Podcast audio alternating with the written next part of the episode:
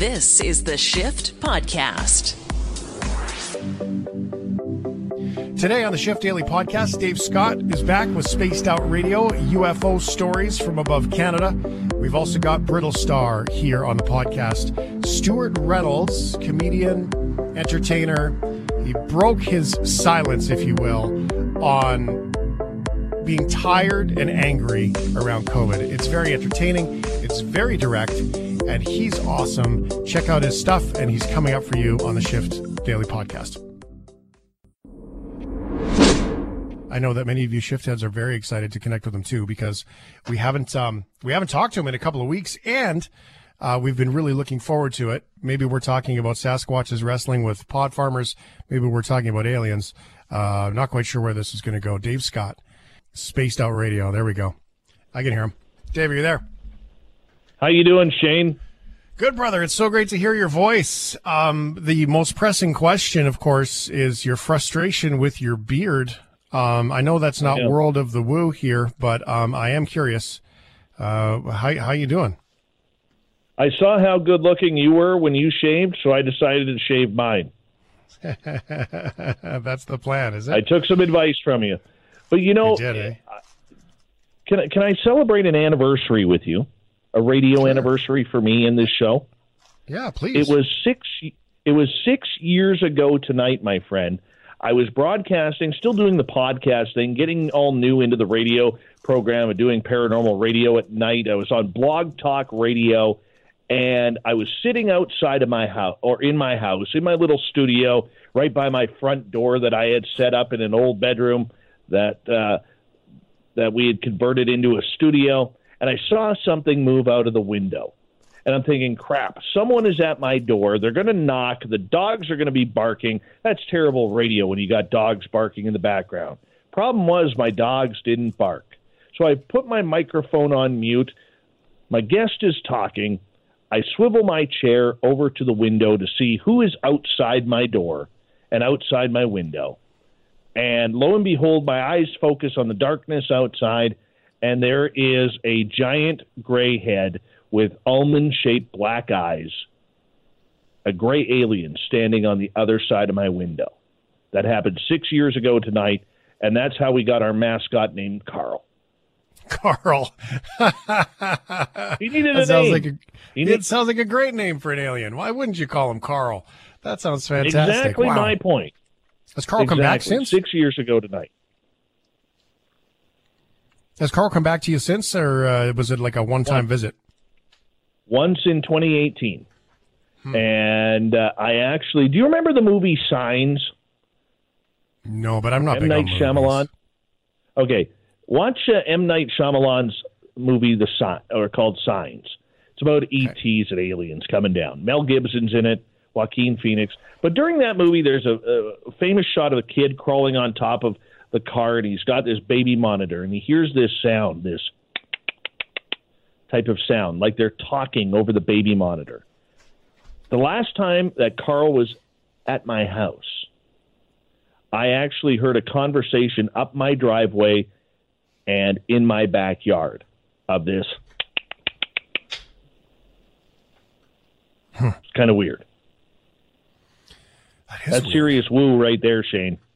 Serious That's real, like in in the real world of the land of the woo, right there. Well, it's great to hear your voice, buddy. I um glad to have you Thank back you. here on the program to chat and visit. Um, I love this part, and the audience loves this part of the program too. So, where do you want to go here today? We chatted about it. We we sort of uh, shared with the audience about new sightings and new videos about the uh, the UFOs. So, what do you, do you want to go there first, or did you have a different idea? No, no, we can go wherever you want to go. Do you want to go to the American report or the Canadian report? Let's start with the Canadian one first, then we'll go down south. Okay, you know how we've talked no- numerous times on this segment that you do about how the Canadian military never admits to anything. It's like we're boring. We're boring when it comes to UFOs. Well, in Vice magazine last week, there was a major article put up about Canada's military is being notified when pilots are reporting in UFOs in Canadian airspace. Now, this is something that I have been digging into, and I know others have been digging into this as well. And I've actually talked to some former CF 18 pilots and current pilots about this, and they don't want to talk about it at all. The answer I usually get is, I'd rather not, or nope, never happened to me. Don't know what you're talking about. There is no protocol. But apparently, we go back to January 6, 2019. And this was a report that was first got by a good friend of ours, Ryan Stacy, from the Experiencer Support Association out of Ontario. And he got this piece of paper through a FOIA request. Vice later on was able to confirm it and do a story on it that there was a medical transport flight flying over northern Alberta, pardon me, Manitoba, that reported an inexplicable bright light that was following them in the sky at the same altitude and the same speed. Now, this happened just before sunrise. So they called into air traffic controllers in Winnipeg, who immediately got a hold of CFB North Bay in Ontario. So that way they could dispatch a couple of Canadian Armed Forces jets to try and intercept this craft.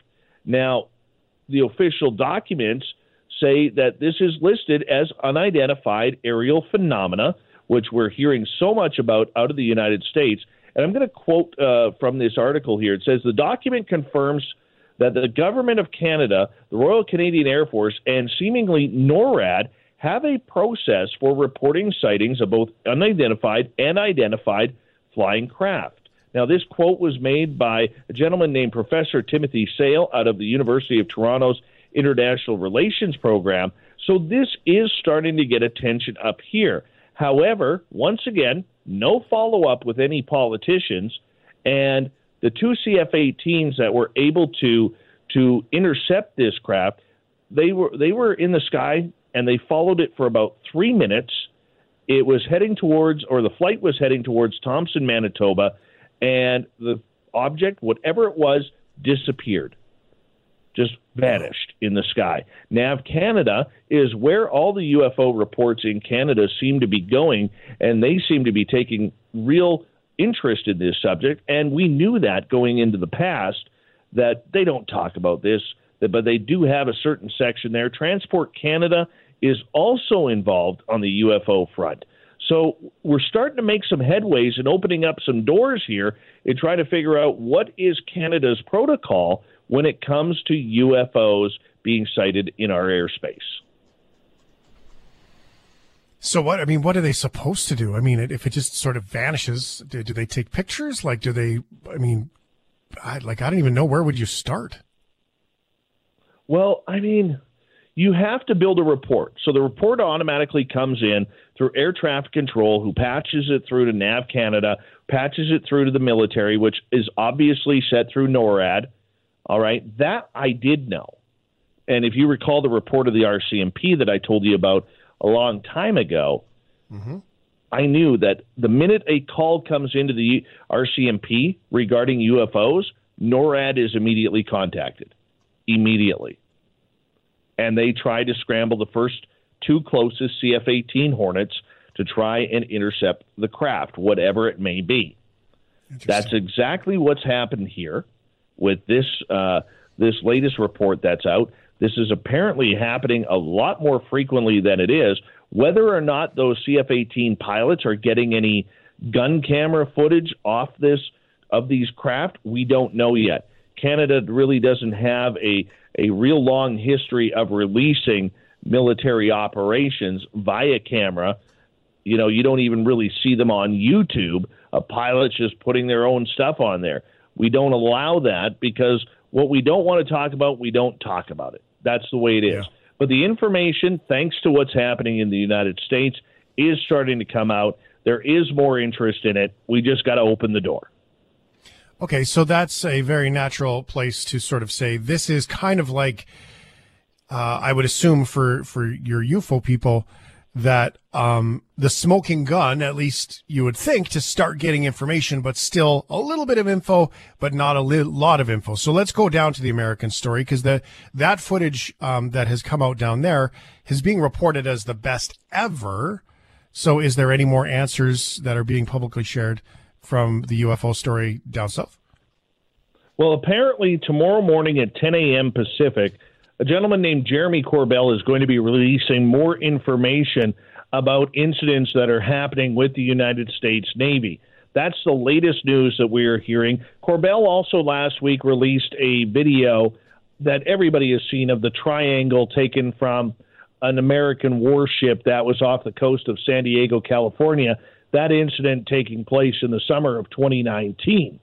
So, the interesting part about these triangles and that video, I totally believe that it is real. I know there is great debate whether it's a it's a video phenomena called bokeh that pushes everything into a triangle, makes stars look like a triangle when it's out of focus. There's a lot of debate going on, typical UFO skepticism that we see happening. But this video is probably the closest that we have to actual real UFO footage that we've seen. And most people, if you've been surfing the internet on every major news site, they've been talking about this video. It's been shown on television. And Jeremy Corbell, I think, did a great job of bringing that out. And he's got more information. And Jeremy's really tied to Las Vegas investigative journalist George Knapp, who, as you know, 31 years ago, or 32 years ago now, helped break the story of Bob Lazar, who said he was working on spacecraft at Area 51. So it's all tied together. The information is coming out. Everything is building to June 25th. That's when the big report from the 180 days has to be released by the United States government in regards to what they know about UFOs. Now, we're not going to get a lot of juice there, Shane. We're not going to get a lot of juice. We're probably going to get a lot of pulp but there's not going to be a lot of juice there.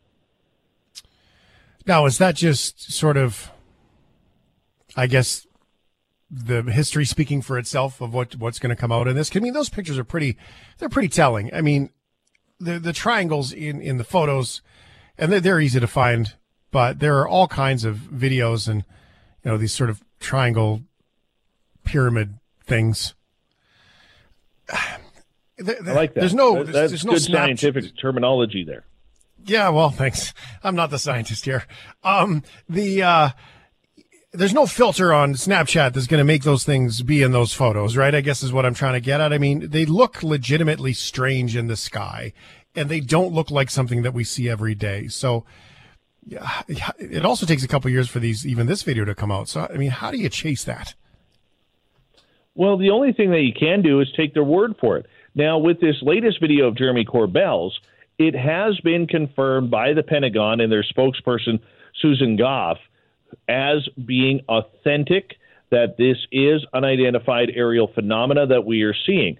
I expect a few more of these types of videos to come out before June 25th and even after June 25th. But we have to realize, too, that with the American government, they can cover up absolutely anything. Any country can. We can do it here in Canada if we use the terminology national security. So we're not going to get the good stuff. We're not going to have uh, find out what happened at Roswell in 1947. We're not going to find out what happened in Phoenix on January or pardon me March 13th, 1997. We're not going to find out what happened at Shag Harbor, Nova Scotia on October 3rd, 1967. We're not going to find out that juice. We we want it, but I mean, if you think about it, if they do have down craft, if they do have alien bodies, or even live aliens hanging out at Area 51, maybe there's an alien bar there. I don't know. I hope so, right? Because that's a bar I would like to go to. If they do have that, they are not going to give it up for national security. They absolutely will not. Remember, there's 7.8 billion people on this planet, and a very small amount of those people are actually ready for any type of extraterrestrial presence. Are you concerned that it takes a couple years for these videos to air quotes be leaked? Um, you know, because I mean, this particular video was a couple years old, and then it got leaked out and got into the hands of the the reporter. So, like, is that concerning in the study of all this? Well, I think they're being leaked for a reason because there's a, from what I'm hearing, there's a great debate going on at the Pentagon and in Washington, D.C., as to whether or not to bring this information out. Half the side wants it all out. Let's just tell the people, tell them what we know. The other half is like, no, no, can't do that. They're worried about the economy. They're worried about religion. They're worried about suicides. Well, how is this going to affect absolutely everything? This is what I'm hearing in the background. That's the big key right there. Hmm. So the people who want it out are getting out what they can. The people who don't want it, well, they're trying to put the brakes on everything because they don't want yeah. the story out. You got to realize, and your audience needs to realize, whether they believe in this phenomena or not, there's some real big shots in Washington, D.C. right now who are having this conversation. And they want to know what is our role? What are we doing about it? What can we do about it? Is this uh, is this phenomena stoppable? Is it a threat? And people need to start paying attention because this is a story, Shane, that is not going away. Yeah. I with you there. I just I always wonder why. I mean, if if I saw one today, the very first thing I would do would be to text it to you. Thank and you. I don't know how you could contain that, right? Like I don't know how you could contain that excitement of going, "Oh my god, you won't believe what I saw." In today's social media world, how it doesn't come out sooner. But I guess you know you've sort of shared the politics behind um, getting exposed and kind of getting beat up by it all online if you just throw it out there. So you know I get that part too. So it, it's got to be hard to navigate, dude. It, it very much is. But here's the question that needs to be asked. I know we're running out of time. Why now? After 70 years of cover up since Roswell, why now? There's no reason to bring it out. There's no reason to say that we need to get this to the public after 70 years of cover ups. There's no reason for the videos. There's no reason for the Navy to talk unless something is about to go down. And my belief on it is something is going to go down. We just don't know what. So the big question that everybody needs to ask, every journalist needs to ask, is why now? That's a great point. Dave Scott, spacedoutradio.com. Check out his stuff. He's got the podcast and the show. Uh, David, it's great to hear your voice, brother. So much fun. Thank you. We'll talk to you. We'll talk to you next month, my friend. This is the Shift Podcast. I'm tired of stupid people. The pandemic has been like turning on an ultraviolet light in a hotel room that has made you distressingly aware of just how much stupid is around you at all times. It's on everything and it's everywhere. I'm tired of the people protesting lockdowns and masks. Like any government would want to enforce either, ever. Less tax revenue and millions of unhappy voters is not a great re election platform. Lockdowns suck. Everyone already agrees. They're literally protesting a virus, or at best are protesting against measures put in place to protect them from a virus and keep them and their stupid loved ones healthy. I'm tired of the people who have not been directly impacted by this virus telling us they should be able to live their lives without any issue, either completely oblivious to how viruses work or moronically selfish. Like someone who says they shouldn't have to get out of the pool just because a bunch of people crapped in the deep end. I'm tired of politicians trying to use this pandemic as a means to score political points and boost re election chances by blaming everyone and everything else rather than just taking responsibility of the situation and getting us the hell out of it. This is a war effort. You know who we'll vote for? The politicians who get us out of this. I'm tired of being angry. I'm tired of being on guard. I'm tired of being anxious. I'm tired of sitting at home. I'm tired of the endless depressing news coverage. I'm tired of seeing doctors at a breaking point because they're watching this whole thing go down like a slow motion deja vu. I'm tired of absolute morons who think they somehow know better than scientists and doctors. I'm tired of the conspiracy theories. I'm tired of watching people ignore the rules and then inevitably turn into cautionary tales. I'm tired of wearing masks. I'm tired of social distancing. I'm tired of this pandemic. I know it's not over yet. And I'll do whatever I have to do to help ensure me and as many other people as possible get through it. But f- I'm tired. That is Brittlestar. better known as Brittlestar or Stewart Reynolds or Hey You, take out the trash. it could go any way.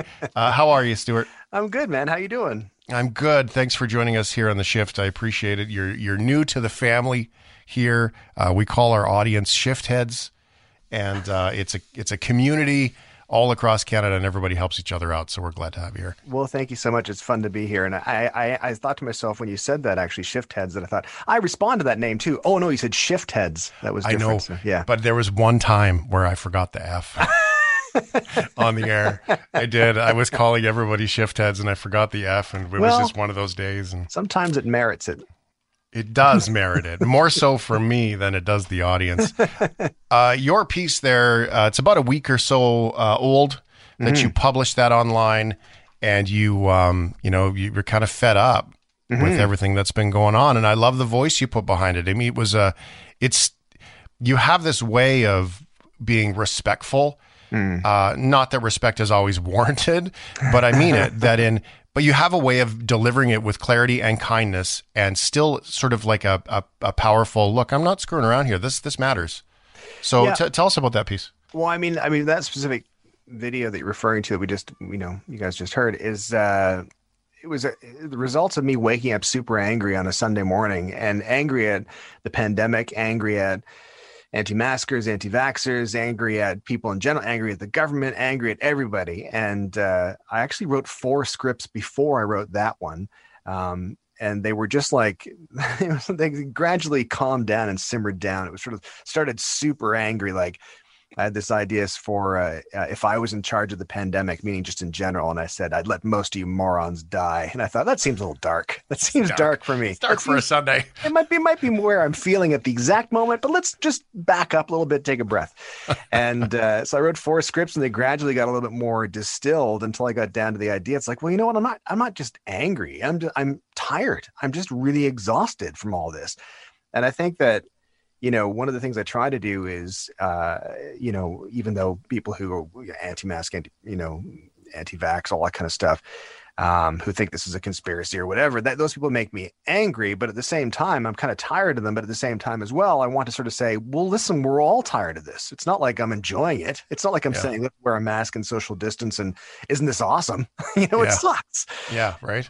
And that's, that's sort of where it came from. There's a piece of that where you kind of go, well, they're getting away with it and I'm sick of it. So do I want to join the dark side? Like there is an element of that, right? Uh, and I get that. I'm there too. Yeah, I think it's just really kind of, as you know, saying important to get across to the people that it's like it's not us and them, especially in the you know, something like a viral pandemic. It's like it's it's everybody. We're all in the, like we're all literally we not might not be in the same level of uh, survival as as each other. That's absolutely sure. Uh, but I think at the same time, it's like this is literally just affecting everybody. It's not like it's every man for themselves. It's like every man for themselves. That doesn't work in a viral pandemic. That just sort no. of it's uh, viruses love that. They're like, yeah, do that. That'd well, it's Hollywood, right? Like as soon yeah. as it's everyone for themselves, you now have a Hollywood script and we can watch exactly, it. And exactly. there's zombies involved. Yeah. Yeah. It's kind of crazy. So let's talk about your background here, Stewart. Brittle Star is this identity of comedy and music. And not only that, I don't think many people know that you will actually get up and and teach a lot of this stuff. There's the one slide you have there that really I think is great, and most people need to do this because you do TV commercials, you write them, you guys put the family in them, you do the whole thing. Mm-hmm. Kind of a grassroots reality feel, real life feel to them all. um, but I think it's important and it sells. But your, your statement on the website anyway, it says entertain first, sell second. Yeah. And if the enter, if the internet could only figure that out, oh my God, would it be a better place to be? Sometimes it does, but I mean, it's to me, it's always been like when we started doing branded content. Uh, it was kind of important for me to because the reason I would get branded content deals is that I had a following. People knew what to expect from me. People knew what kind of content I created. That's why they followed me. That's why they watched the stuff. So it was important for me to kind of create stuff that was true to that content. And that meant that I had to kind of just give them what I'd give them anyway, and then kind of mix in some messaging there that sort of says, "Oh, by the way, this is brought to you by Soapy Suds or something." Um, and it's not a real product, I don't think. Um, but I think you know it. People and also people kind of respect that better as well. I think it's like when you watch a Super Bowl commercials, it's like, yeah, it's a commercial. I love it. I'll watch a like a supercut of Super Bowl commercials on YouTube, and they're all just commercials, but it's like their their purpose is to entertain first, sell second. It's not about messaging. It's about it's about uh, connecting with people. And I think especially with social media, it's such an intimate medium. People are holding you in their hand, and they're holding you in their hand when they're lying down on the couch, or they're in bed, or they're in the bathroom, and it's like this is a very intimate. Uh, you know, authentic sort of well, as close as you can get to authentic connection you have with someone that that they're watching this content you don't want to betray that. You want to give them the goods first, as opposed to just coming on and saying, "Buy this," that type of thing. Yeah. Well, and I, um, I, I was always taught very similar, especially with social media. It's very simple: connect, connect, connect, mm-hmm. sell. Yeah. Yeah. Right? And you have to do that. I mean, that's that, that, that, but that's life, man. I mean, that, that's totally, that, that's no different than if you walk into a party. All right. Hey, this is my buddy Stewart. Uh, you know, nice to meet you. And the very first thing you say is, uh, do you have an RSP advisor? exactly. Come on. I think you have to be aware of the fact that it's, you know, if you come across too transactional, it's really off putting for people. I think you have to, uh, I mean, when I'm hopefully the idea when I'm putting content out there, a lot of this, but like even this stuff like the, you know, I'm tired of the pandemic. I'm I'm putting something out there and I don't really expect anything back in return from anybody. If it connects and if it resonates, if people can use that content to express how they feel or whatever, or they get valuable uh, information from it, then that's amazing. That's fantastic. But the relationship is not. It's not transactional. It's a case of here's some content you can just enjoy it or ignore it or whatever you want to do. And that's that's as far. And if you want to do something else, that's great. Let's keep going and let's keep this relationship going. But I don't expect anything from people at all. Through the pandemic, you've kind of found this.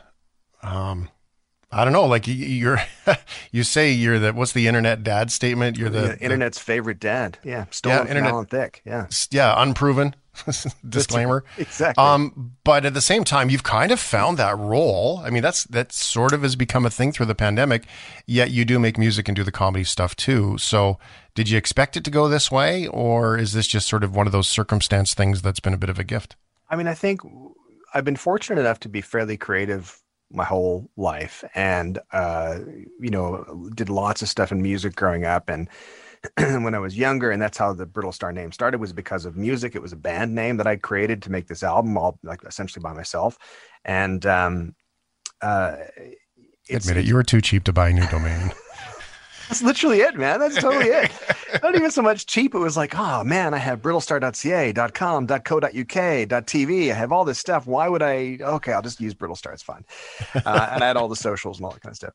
But I mean, I think that uh, you know, being creative has allowed me to to give me some sort of therapeutic vent venting basically. So i can kind of get this stuff out there and get it out of my head and then it feels like okay now it's a thing. That thing that was stressing me out and giving me anxiety is now its own entity somewhere else and separate from me.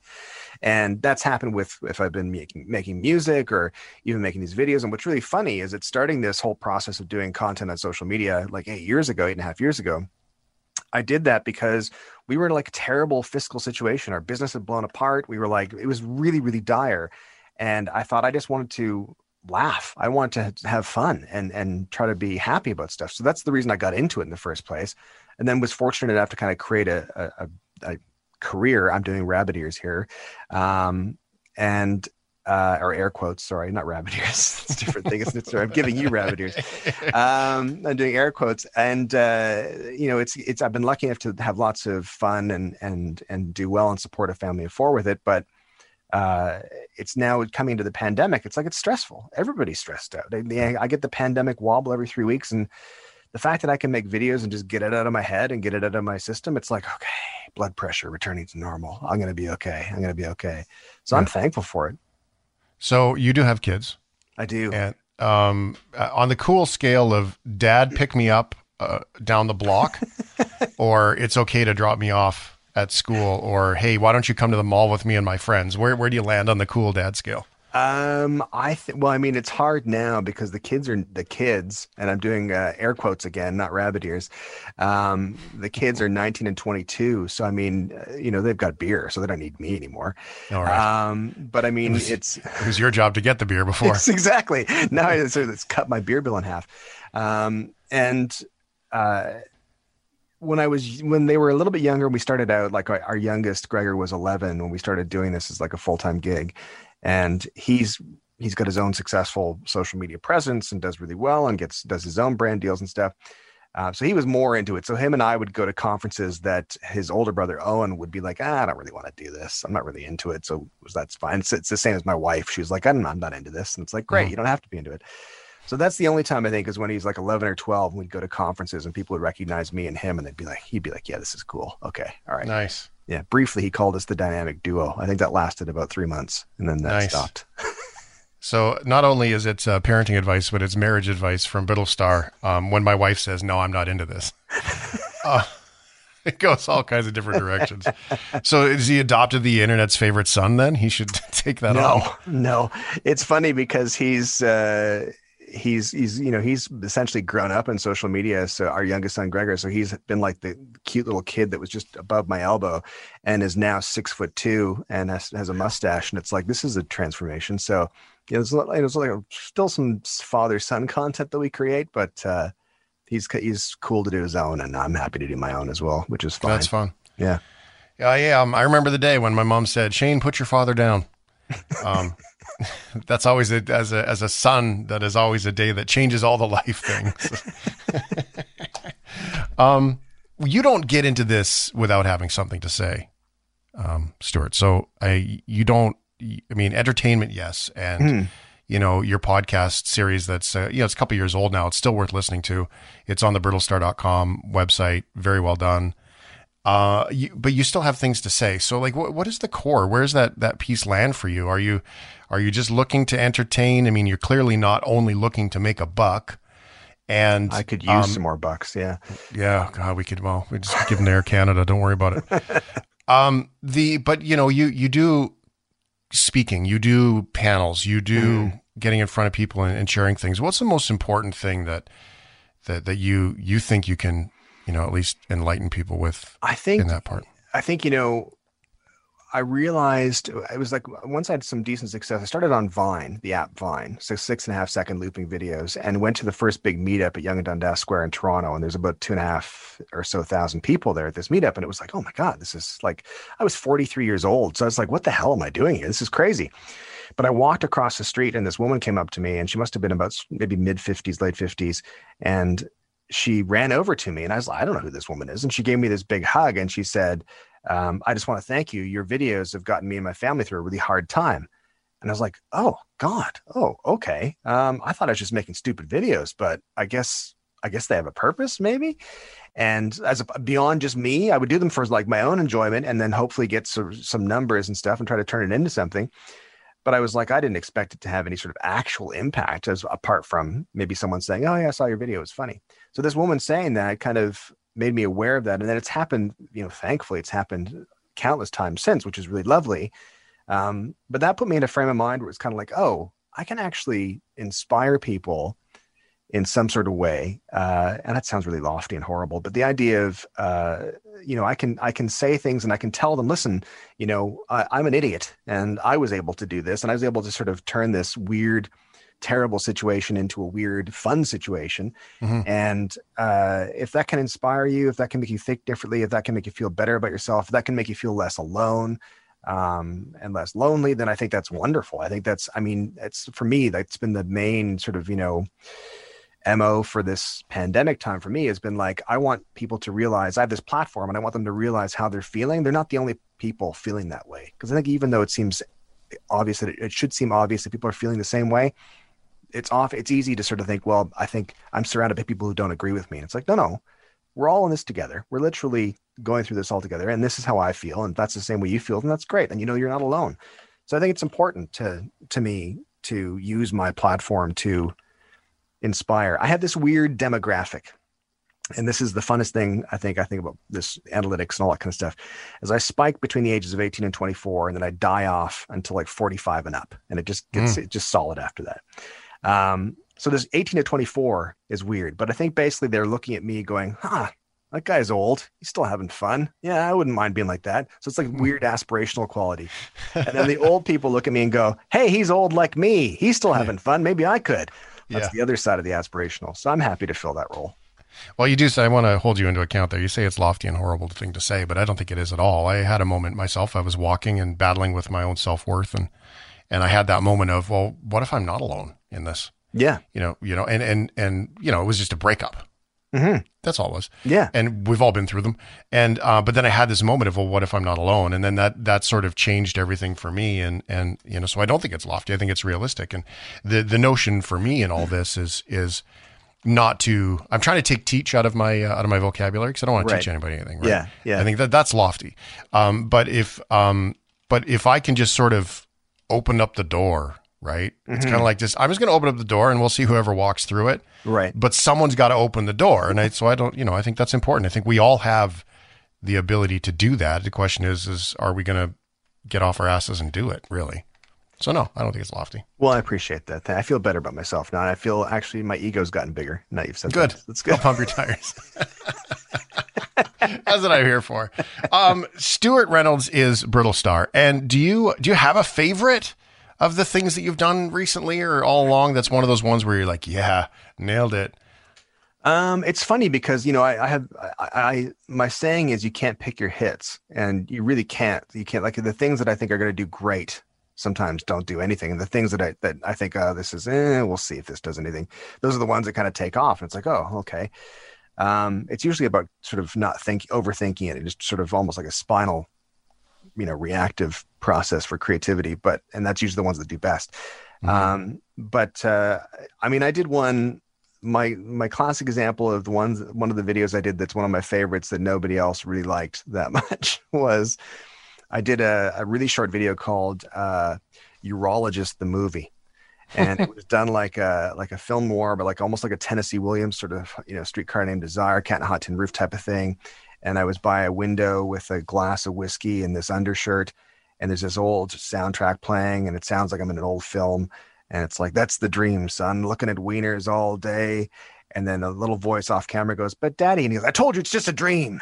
And that's kind of the end of the video. And it's like this would be hilarious. Like I was because just I just thought it was really funny. I was like, ah, there are people out there that want to be urologists. I mean, good for them. Thank God there are. Yeah. That's fantastic. But is yeah. that like a, a dream that people like maybe didn't make it? They're like, oh, I always wanted to do that, but I can't do it. no, nobody liked it except for, and this is honest to God, no one liked it except for the Urologist Association of America who played it at their conference. oh my goodness. Well, there's all types, right? There sure is. There sure there is. Sure That's my niche market right there, urologists. Uh, brittlestar.com. Link up with the uh, the Instagram is really how I get to enjoy it, but there's the YouTube channels, there's the, all kinds of things. Uh, Stewart, thanks for sharing insight. I look forward to having you back uh, anytime uh, here on the shift. Please do. Oh, thanks so much for having me on. It was fun. It's the Shift Podcast. Welcome to the International Dispatch from our world citizen. Live from Japan, New Zealand's Chris Gilbert. Maybe. Hi, Chris. Story, story number one. Let's just do it. Let's, just, let's yeah, hit it let's, quickly. Let's get quickly, started quickly. Just, so we don't mess up here. My goodness. All right. So we've got you back now. We had an internet burp or something happen there. We lost Chris, yeah. but here we are back again with the International Dispatch. So we have a bunch of time. We can do whatever here.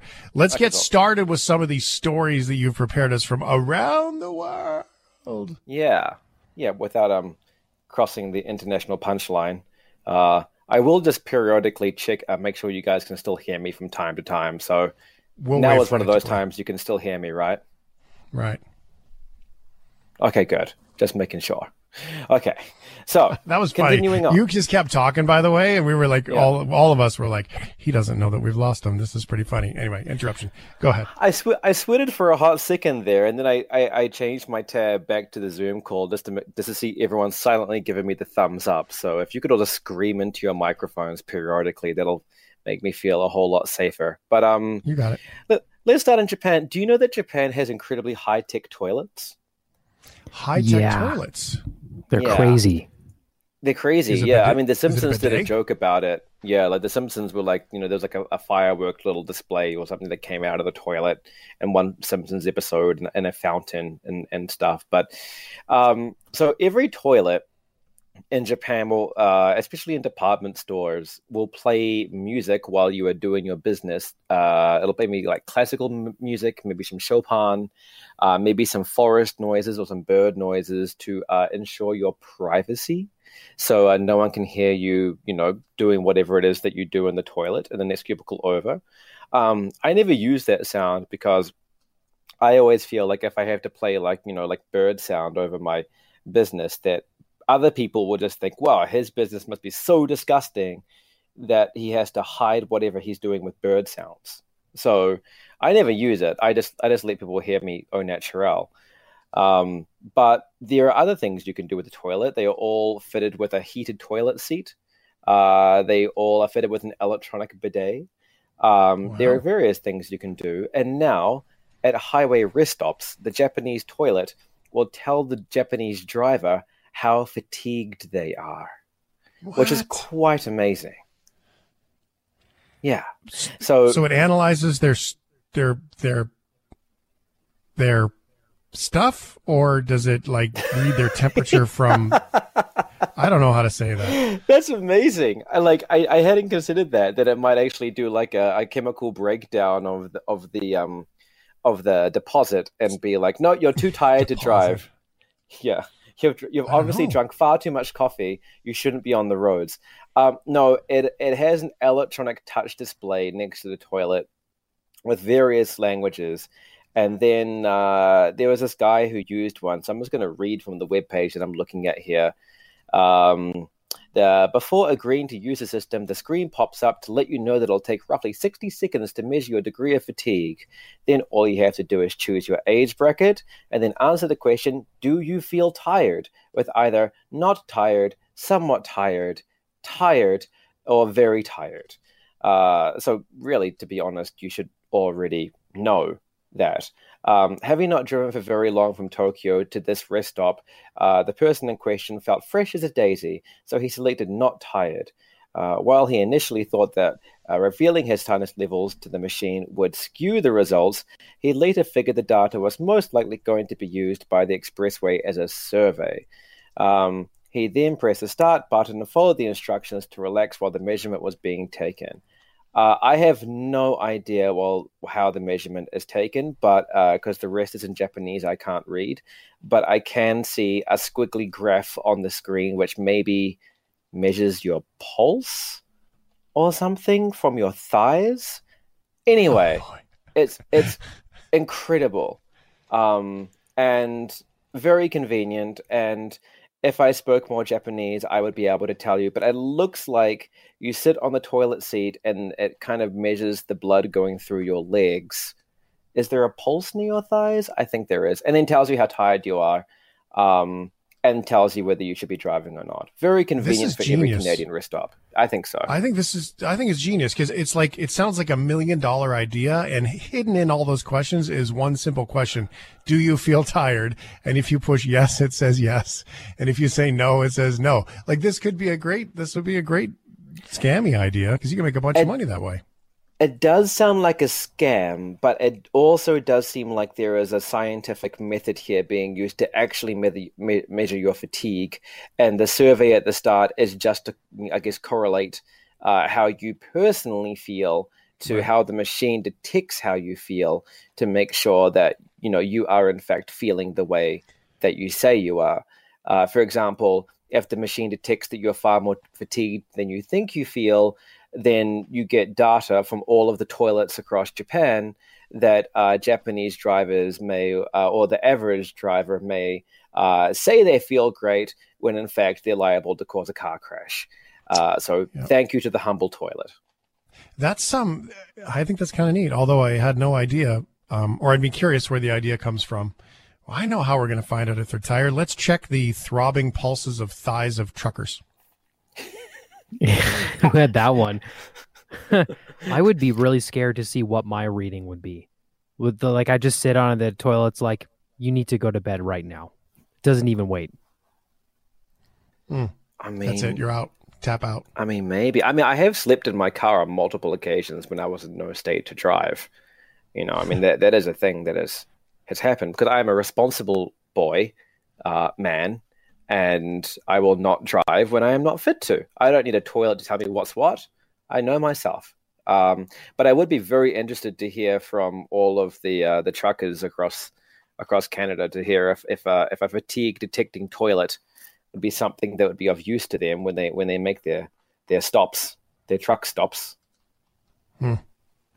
It's interesting. I like it. I also like the uh, yeah. uh, part you just glazed over there with the uh, the electric bidet. Just give you a little Give you a little shower there. That's all right too. Wait, wait, wait, wait. What what are you saying about the electric bidet? Do you have a problem with the electric bidet? No, I'm saying it's a very luxurious uh, warm water experience. So what happens is there's a little like uh, hmm, how do I say this? So eh, from the back of the toilet, when you push the bidet button, a little I guess device uh, extends from the back of the toilet, like, zzz, and then you push the start button, and it'll just you know well, and you can choose uh, how uh, hot or cold you want the temperature and how strong you want it to come out and the mm. angle. So if you wanted a little bit more front front side or if you want a little bit more back side, so the little device that extends from from the back of the toilet uh, can choose, and then you push the start button, and then it'll. Uh, it'll sanitize you very thoroughly. That's high, um, that's high tech. Yeah. We got a couple of text messages here, Chris. Um, yeah. Rob uh, Rob speculates with a, a, headline, potential headline out of this: Ooh, Toilet like suspends this. man's license. Um, that's one headline. I like it. And uh, Angelo suggests I don't believe this toilet can actually detect if you're tired because if you're on the toilet, you may be straining, and that could be a misread false positive. That's a bloody good point, actually. Is that uh, it, yeah, you know, you can't, yeah, I guess, incredibly accurately predict people's bodies and how they behave in a moment of uh, intensity, shall I say? If if you're yeah, a little bit clogged up, yeah. yeah you might have some work to do. Yeah, you know, if if right. you've got a little bit of plumbing to do, uh, then the uh, the toilet uh, device may um, have a false reading, and then uh, it tells you you can't drive. It uh, sends an immediate message with your license plate number to the Japan Automobile Association saying, "Pull over this car." I don't know. I'm, I'm making this bit up now, but all you all you were was you're a little bit constipated, and that's not really fair. There's a text message from Jasper. It says, I don't think there is any science in a toilet using your temperature and heart rate to predict things like that. It sounds like this toilet is more of an electronic mood ring. if your toilet turns green, you're happy. I'm, I'm happy for the text, but I can I also just say that uh, producer Ryan, uh, for most of that, was slumped back in his chair for that toilet talk, and now was uh, extended away from his microphone with his hand to his face. So he, he's not he's not enjoying the toilet conversation. I don't think. Are you, Ryan? Uh, enthralled actually. I'm coping with just the idea that I live in a time where my toilet could do more things than my cell phone, and I think that's a beautiful thing. Well, I don't actually. Do you? You know, like I don't actually use my. Do you guys use your cell phones anymore? I was thinking about this the other day because I used the Google Maps. You know, um, I, I used some chat, some chat thingies I might look at Instagram once a day, and that's mm-hmm. it. Like I don't need any other apps than that. I'm actually cons- considering switching to an iPod, so, um, so I can use the the headphones jack and use the Google Maps and the messaging because I don't need a phone number. I can I can you know audio like like FaceTime call. So like, do do you guys find that you actually use your cell phone a lot? Because I use my toilet a lot, but not my cell phone that much. I don't um I I don't use my cell phone uh, for calling very much. In fact, I was um, connecting with someone to drop something off today and texting, "Where are you in the parking lot? I'm I'm over by this thing, and I, uh, I can't see you. What color is your car?" And this text, and then all of a sudden the phone rings. It's like, "Oh yeah, we can do that." And the conversation is, you know, I mean, so aside from, I do use it kind of like the morning paper. I flip through the headlines when I get up, and I do use it for email and stuff for the business. But really, you know, I mean, I check Twitter and Instagram, and that's about it. Um, Let's get rid of them, Shane. We don't need them anymore. They're ruling our lives. Everyone, get rid of your cell phones. Let's recycle them. Go back to the flip phone. That's what I think. I would. you know the one where you, where you, have to, to tap the two button four times to get a D, and then you mm-hmm. have to tap the three button to, to send a text message and stuff. I want to go back to those days. I don't. I don't like these machines anymore. I'm you know, I'm I'm agree. over the cell phone. I'm also over being reachable all the time. Yeah, I don't I don't want to be that in contact either, to be honest. You know, and and speaking of uh, this, moving on to the next story. Uh, speaking, this, I did not send you guys this one, but um, the speaking of of the internet, and uh, and also you know tangentially COVID 19. Uh, the Australian uh, Health Authority has given out official advice. This is not really a news story, this is more of a web page of health.gov.au I'm looking at. Uh, which has given official advice to all Australians that the COVID 19 vaccine cannot connect you to the internet. So lower your hopes. You cannot be a walking Wi Fi hotspot. Uh, COVID 19 vaccines do not and cannot connect you to the internet, says the Australian government. Uh, it says here uh, some of the mRNA vaccines being developed include the use of material called hydrogel, which might help disperse the vaccine slowly into our cells. Bioengineers have used similar hydrogels for many years in different ways. Uh, because of this, some people believe hydrogels are needed for electronic implants, which can connect to the internet. The Pfizer mRNA vaccine does not use hydrogels as a component, and the Pfizer vaccine uh, will not connect you to the internet. So there's official advice from the Australian government for you. Doesn't say Moderna. Never know.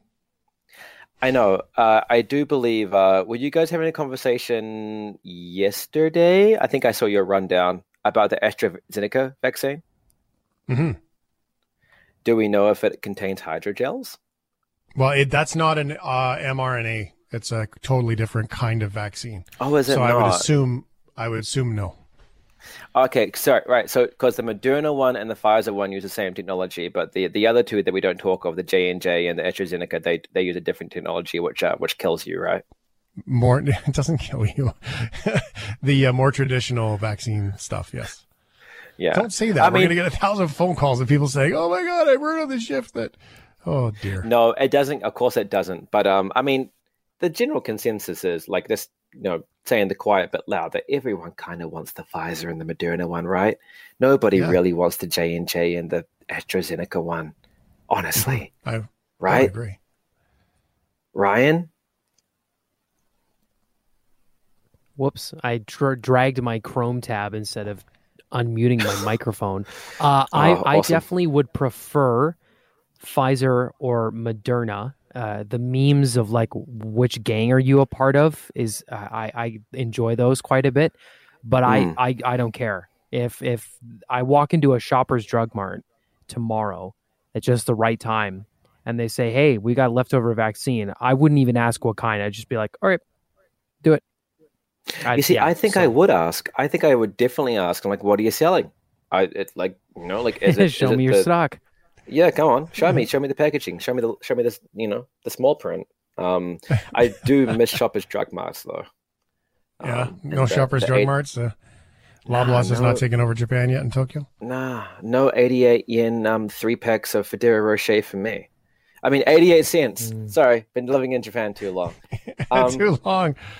Oh man, we got a text message from Rob. He does says his vaccine has an unlimited data plan, so that's exciting for him. Oh, congratulations, Rob. That way you don't have to get swindled by one of these cell phone companies. You know, like there is a cell phone company that I used in, in Canada, and I will not say its name, but I uh, paid all my bills and I disconnected from their plan. And they were like, You are disconnected from all your plans when I left Canada.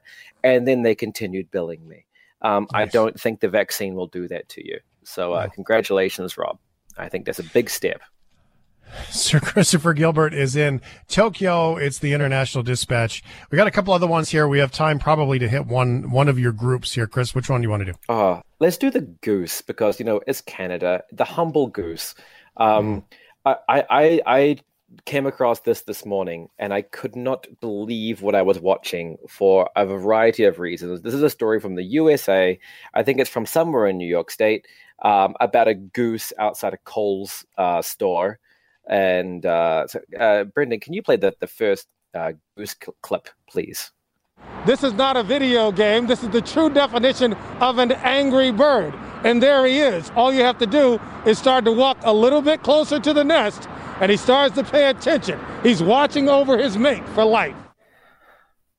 Yeah.